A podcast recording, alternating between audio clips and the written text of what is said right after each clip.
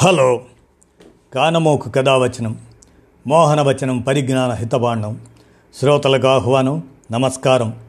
చదవదగునెవరు రాసిన తదుపరి చదివిన వెంటనే మరువక పలువురికి వినిపింపబూనిన అది ఏ పరిజ్ఞాన హితబాండమవు పో మహిళ మోహనవచనమై విరాజిల్లు. పరిజ్ఞాన హితబాండం లక్ష్యం ప్రతివారీ సమాచార హక్కు ఆస్ఫూర్తితోనే ఇప్పుడు జూన్ పద్నాలుగు రక్తదాతల దినోత్సవం సందర్భంగా డాక్టర్ శైలేష్ సింగ్ విరచిత రక్త ప్రాణ చరిత్రను ప్రాణదానం రక్తదానం ప్రాణదానం అనే వైజ్ఞానిక విషయాలను మీ కానమోకు కథావచన శ్రోతలకు మీ కానమోకు స్వరంలో ఇప్పుడు వినిపిస్తాను, వినండి. రక్త ప్రాణ చరిత్ర డాక్టర్ శైలేష్ సింగ్ విరచితమైనటువంటిది, ఇక వినండి.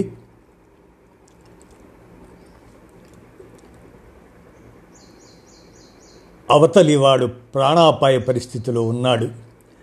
మీ ప్రాణంలో కొంత ధారపోసి వారిని బతికిస్తే మీరే అపర దేవతలైతే రక్తదానం అలాంటి దైవత్వాన్ని ప్రసాదిస్తుంది. ఒకరు కాదు, ఇద్దరు కాదు, ఒకేసారి ఏకంగా ముగ్గురి ప్రాణాలను కాపాడే అవకాశాన్ని కల్పిస్తుంది. ఒంట్లో జీవధారగా ప్రవహిస్తూ మనల్ని నడిపిస్తూనే అవసరమైతే ఇతరుల ప్రాణాలను నిలబెట్టగల రక్తం గురించి ఎంత చెప్పుకున్నా తక్కువే.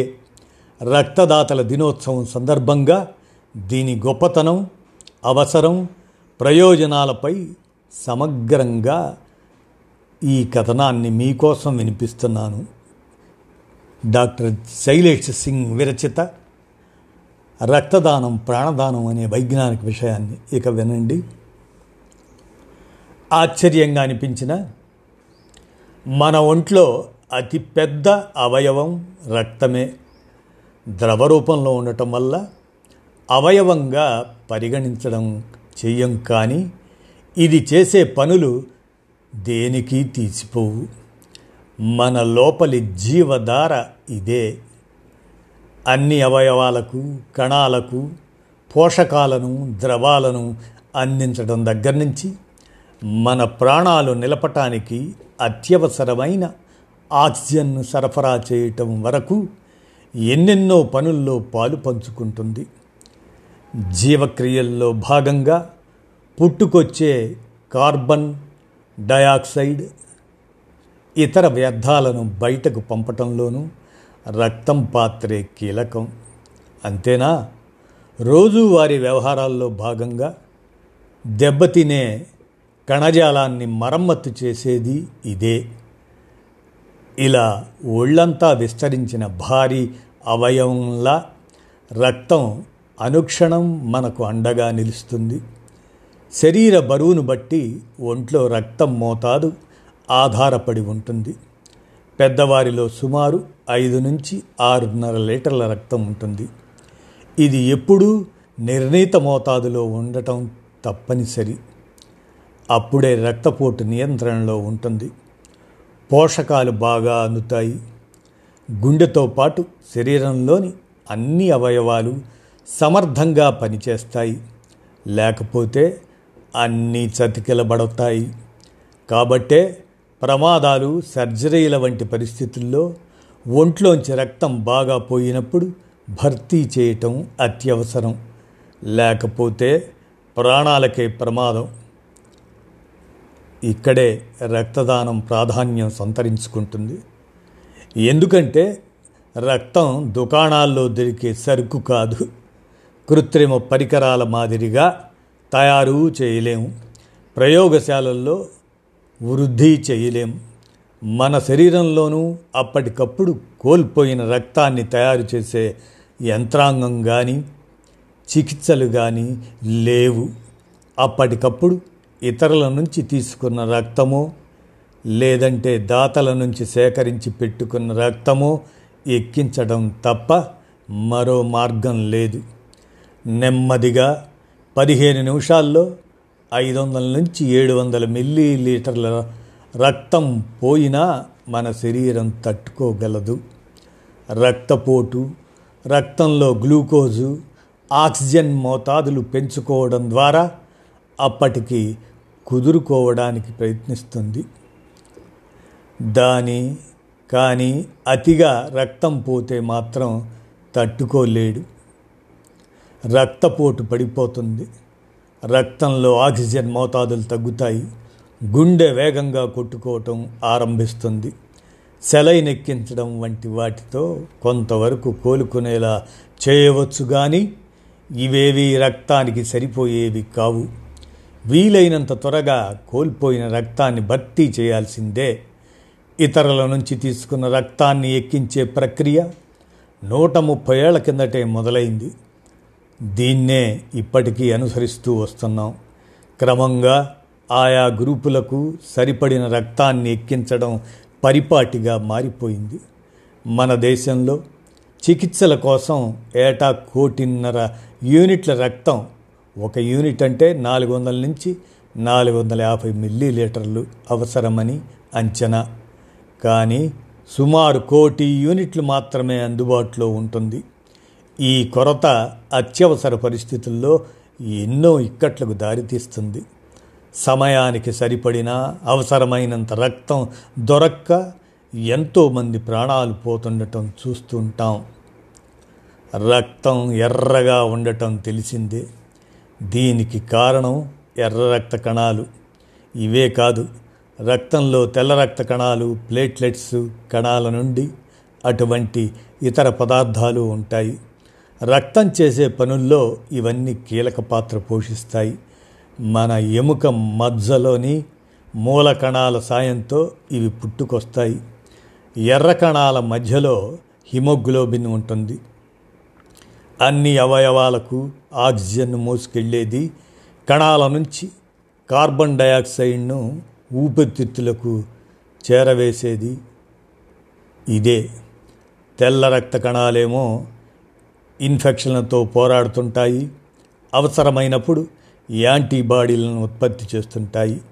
ఇక ప్లేట్లెట్లు మనకు ఏవైనా గాయాలైనప్పుడు, చర్మం చీరుకుపోయినప్పుడు రక్తం గడ్డకట్టేలా చేస్తాయి. ఆయా భాగాలు మరమ్మత్తు కావటంతో పాలు పంచుకుంటాయి. తక్కువ మొత్తంలోనే అయినా రక్తంలో మూల కణాలు ప్రవహిస్తూ ఉంటాయి. ఒంట్లో ఏదైనా కణాలు దెబ్బతింటే ఇవి అక్కడికి చేరుకొని సరిచేయటానికి ప్రయత్నిస్తాయి. రక్త కణాలు రోజూ ఉత్పత్తి కావాల్సిందే. ఇవి కొంతకాలమే జీవించి ఉంటాయి. ఉదాహరణకు ఎర్ర రక్త కణాల జీవ కాలం నూట ఇరవై రోజులు, తెల్ల రక్త కణాలు పది రోజులు, ప్లేట్లెట్స్ ఏడు రోజుల వరకే జీవిస్తాయి. గడువు తీరగానే ప్లీహం వీటిని విచ్ఛిన్నం చేస్తుంది. రక్తంలో ద్రవం, కణాలు సమానంగా ఉంటాయి. అంటే ఆరు లీటర్ల రక్తంలో మూడు లీటర్ల ద్రవ పదార్థం ఉంటే మిగతా మూడు కిలోలు ఎర్ర తెల్ల రక్త కణాలు, ప్లేట్లెట్స్ వంటివి ఉంటాయన్నమాట.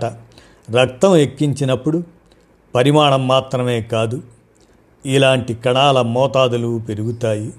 దీంతో రక్తంలో ఆక్సిజన్ శాతము పెరుగుతుంది, ప్రోటీన్ కూడా అందుతుంది. ఇవన్నీ రక్తపోటు, ఆక్సిజన్, పోషకాల స్థాయిల్ని నియంత్రణలో ఉంచడానికి తోడ్పడతాయి. రక్తం బాగా కోల్పోయిన వారి ప్రాణాలు నిలపడానికి ఇవి చాలా ముఖ్యం. రక్తం అవసరం ఎప్పుడైనా తలెత్తొచ్చు. ప్రమాదాల్లో గాయపడటం, శస్త్రచికిత్సలు, కాన్పు సమయంలో రక్తస్రావం వంటి సందర్భాల్లో అత్యవసరంగా రక్తం ఎక్కించాల్సి ఉంటుంది. రక్తం ఎక్కువగా పోయినప్పుడు హిమోగ్లోబిన్ మోతాదులు వేగంగా పడిపోతాయి. అప్పుడు తగినంత ఆక్సిజన్, పోషకాలు అందక మెదడు వంటి కీలక అవయవాలు దెబ్బతినే ప్రమాదం ఉంటుంది. సత్వరం రక్తం ఎక్కించకపోతే ప్రాణాల మీదకి రావచ్చు. సర్జరీలు, ముఖ్యంగా కడుపు, గుండె శస్త్రచికిత్సల్లో ఎక్కువ రక్తం పోతుంటుంది. వీరికి రక్తం అవసరం. థలసేమియా, థలసీమియా, సికిల్ సెబ్ ఎస్టాప్ aplastic anaemia, myelodysplastic syndrome, పాంకోసి anaemia ఇటువంటి జబ్బులతో బాధపడేవారిలో నాణ్యమైన రక్తం, ముఖ్యంగా మంచి హిమోగ్లోబిన్ ఉత్పత్తి కాదు. ఇలాంటి వారికి తరచూ నెల రెండు నెలలకోసారి రక్తం మార్చాల్సి ఉంటుంది. మలంలో రక్తం పోవటం, మొలలు, పోషణ లోపం, రక్తహీనత వంటి సమస్యలతో బాధపడే వారికి కొన్నిసార్లు అత్యవసరంగా రక్తం ఎక్కించాల్సి రావచ్చు.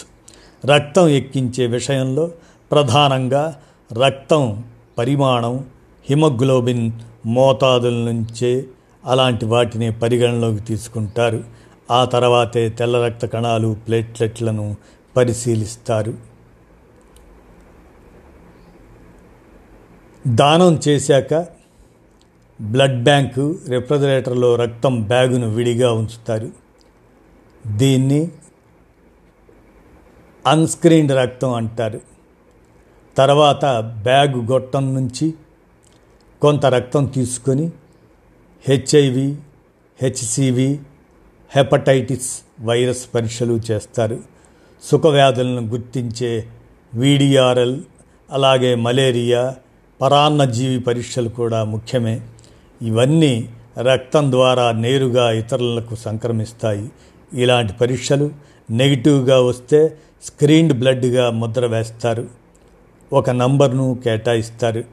బ్లడ్ గ్రూప్ సేకరించిన తేదీ, గడువును బ్యాగు మీద రాస్తారు. ఆ తర్వాత దీన్ని ప్రధాన రిఫ్రిజిరేటర్లో భద్రపరుస్తారు. కణాలకు శక్తిని అందించేది కణకేంద్రకమే, దాన్నే న్యూక్లియస్. ఆ కణకేంద్రకమే చిత్రంగా ఎర్ర రక్త కణానికి ఇది ఉండదు. మన శరీరంలో కణకేంద్రకం లేని కణం ఇదొక్కటే. అయినా నూట ఇరవై రోజుల వరకు జీవించి ఉండటం విచిత్రం. ఇవి పెద్ద మొత్తంలో గ్లూకోజును తీసుకుంటూ జీవిస్తాయి. అందువల్ల రక్తాన్ని సేకరించే బ్యాగులో తగినంత గ్లూకోజ్ ఉండేలా చూస్తారు. అలాగే రక్తం గడ్డకొట్టకుండా చూసే సిట్రేట్, కొంత ప్రోటీన్ కూడా జత చేస్తారు.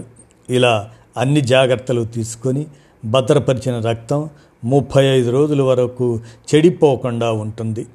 మన దగ్గర రక్తం కొరత ఎక్కువగా ఉండటం వల్ల చాలా చోట్ల పది రోజుల్లోనే వాడేస్తుంటారు.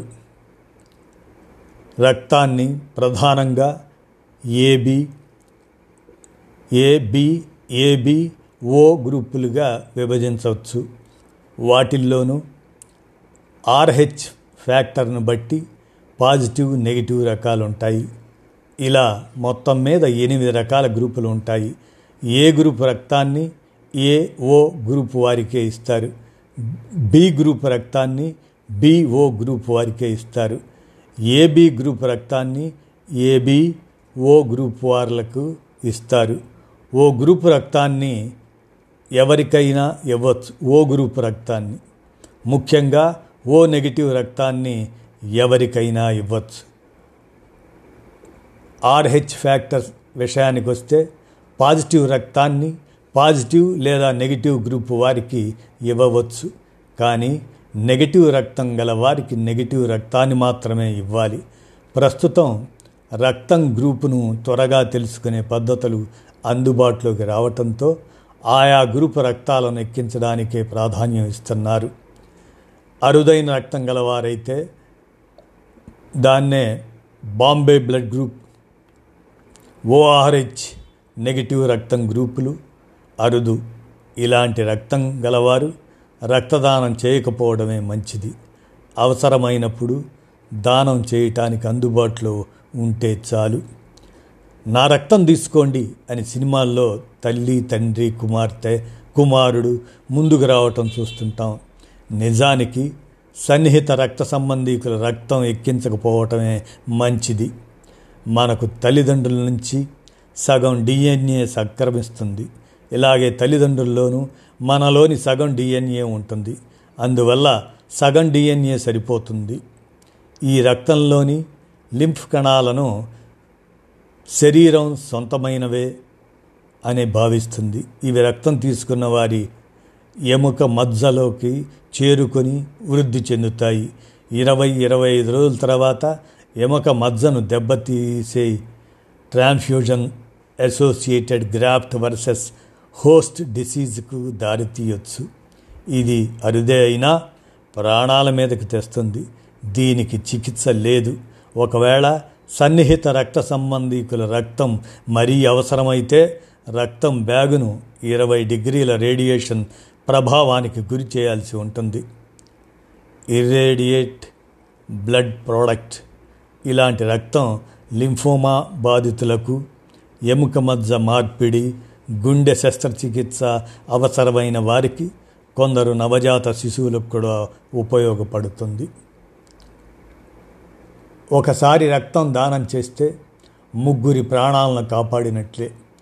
రక్తంలోని పదార్థాలను మూడుగా విభజించి వేరువేరు అవసరాలకు వాడుకోవచ్చు. మరి వీటిల్లో ఒకటి ప్యాక్డ్ రెడ్ సెల్స్. దీన్నే ప్యాక్డ్ సెల్స్ అని అంటారు. ఒక యూనిట్ రక్తంలో దీని పరిమాణం రెండు వందల నుంచి రెండు వందల యాభై మిల్లీమీటర్ల వరకు ఉంటుంది. పెద్ద మొత్తంలో ఎర్ర రక్త కణాలు, కొంత ప్లాస్మా ద్రవంతో కూడిన ఇది రిఫ్రిజిరేటర్లో ఇరవై నుంచి ఇరవై ఐదు రోజుల వరకు నిల్వ ఉంటుంది. మొత్తం రక్తంలో రెండు మూడు రోజుల తర్వాత ఉపయోగపడేది ఇదే. అందుకే దీనికి అంత ప్రాధాన్యం. రెండోది ఫ్రెష్ ఫ్రోజన్ ప్లాస్మా, ఎఫ్ఎస్సి.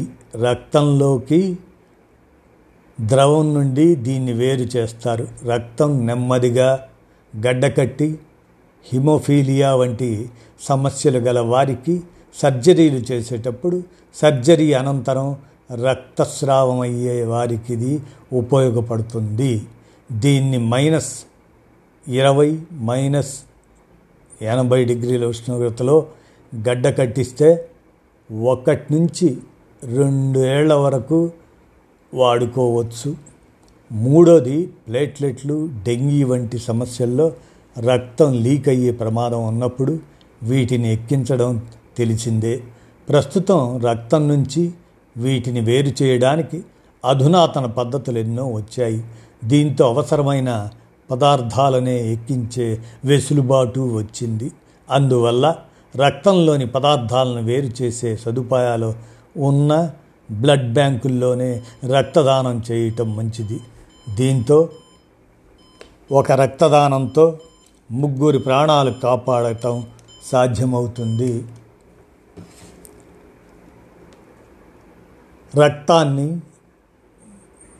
పద్దెనిమిది నుంచి అరవై ఐదేళ్ల వయసు వారు ఎవరైనా ఎప్పుడైనా దానం చేయొచ్చు. ఒకసారి మూడు వందల యాభై నుంచి నాలుగు వందల మిల్లీ లీటర్ల రక్తాన్ని సురక్షితంగా దానం చేయొచ్చు. ఇలా ప్రతి మూడు నెలలకు ఒకసారి రక్తాన్ని ఇవ్వవచ్చు. రక్తదాన ప్రక్రియ తేలికైంది, పది నిమిషాల్లోనే ముగుస్తుంది. అయితే కొన్ని జాగ్రత్తలు అవసరం. దాత ఆరోగ్యం, శరీర సామర్థ్యం కలిగి ఉండాలి. బరువు నలభై ఐదు కిలోల కన్నా తక్కువ ఉండరాదు. వైరల్ బ్యాక్టీరియా ఇన్ఫెక్షన్ వంటి సాంక్రమిక జబ్బులేవి ఉండకూడదు. శరీర ఉష్ణోగ్రత మామూలుగా ఉండాలి. నోట్లో థర్మామీటర్తో చూస్తే ముప్పై ఏడు పాయింట్ ఐదు డిగ్రీల సెంటీగ్రేడ్ మించకూడదు. రక్తం ఇచ్చే ముందు రోజు మద్యం తాగి ఉండకూడదు. సిగరెట్ల విషయంలో అభ్యంతరం లేదు, కానీ తాగకుండా ఉంటేనే మేలు. కోవిడ్ టీకాల వంటి ఎలాంటి టీకాలు తీసుకున్నా నాలుగు వారాల తర్వాతే రక్తం ఇవ్వాలి. హిమోగ్లోబిన్ పన్నెండు పాయింట్ ఐదు గ్రాములు డిఎల్ కన్నా ఎక్కువగా ఉండాలి. అధిక రక్తపోటు, గుండె జబ్బులు, క్యాన్సర్, మూర్ఛ, కిడ్నీ జబ్బులు, మధుమేహం వంటి జబ్బులతో బాధపడేవారు రక్తదానం చేయరాదు. పచ్చబొట్లు పొడిపించుకోవటం, చెవులు కుట్టించుకోవటం వంటివి చేస్తే ఆరు నెలల వరకు రక్తదానం చేయవద్దు. గర్భస్రావమైన మహిళలు ఆరు నెలల వరకు రక్తం ఇవ్వద్దు. రక్తదానం చేసే రోజు ఉదయం అల్పాహారం తినాలి, తగినంత నీరు తాగాలి. దీంతో రక్తం పరిమాణం బాగుంటుంది. రక్తాన్ని ఇచ్చాక పదిహేను నుంచి ఇరవై నిమిషాలు విశ్రాంతి తీసుకోవాలి. పండ్ల రసాలు తాగాలి. పండ్లు కూడా తినొచ్చు. వీలుంటే కూల్ డ్రింక్ తాగొచ్చు. రక్తపోటు పరీక్షించాక ఇంటికి వెళ్ళిపోవచ్చు. ఆ పూట విశ్రాంతి తీసుకోవాలి. ఇంట్లోనే ఉండాలి. తగినంత నీరు తాగాలి, మంచి ఆహారం తినాలి, మర్నాటి నుంచి యథావిధిగా పనులు చేసుకోవచ్చు. రక్తదానంతో దుష్ప్రభావాలేవీ ఉండవు. కొందరికి తల తిప్పినట్లు అనిపించవచ్చు, కానీ చాలా వరకు మానసిక భావనే అది. ఒకవేళ ఏవైనా సమస్యలు తలెత్తినా తేలికగానే నియంత్రించవచ్చు. రక్తం తీసుకునేటప్పుడు సూది పక్కలకు గుచ్చుకోకపోతే మాత్రం అక్కడ రక్తం గడ్డకట్టే ప్రమాదం ఉంది. ఇదండి మరి రక్త ప్రాణ చరిత్ర గురించి డాక్టర్ శైలేష్ సింగ్ వారు రచించినటువంటి జూన్ పద్నాలుగు రక్తదాతల దినోత్సవం సందర్భంగా రక్తదానం, ప్రాణదానం అనే వైజ్ఞానిక విషయాల్ని మీ కానమోకు కథ వచ్చిన శ్రోతలకు మీ కానమోకు స్వరంలో వినిపించాను. విన్నారుగా. ధన్యవాదాలు.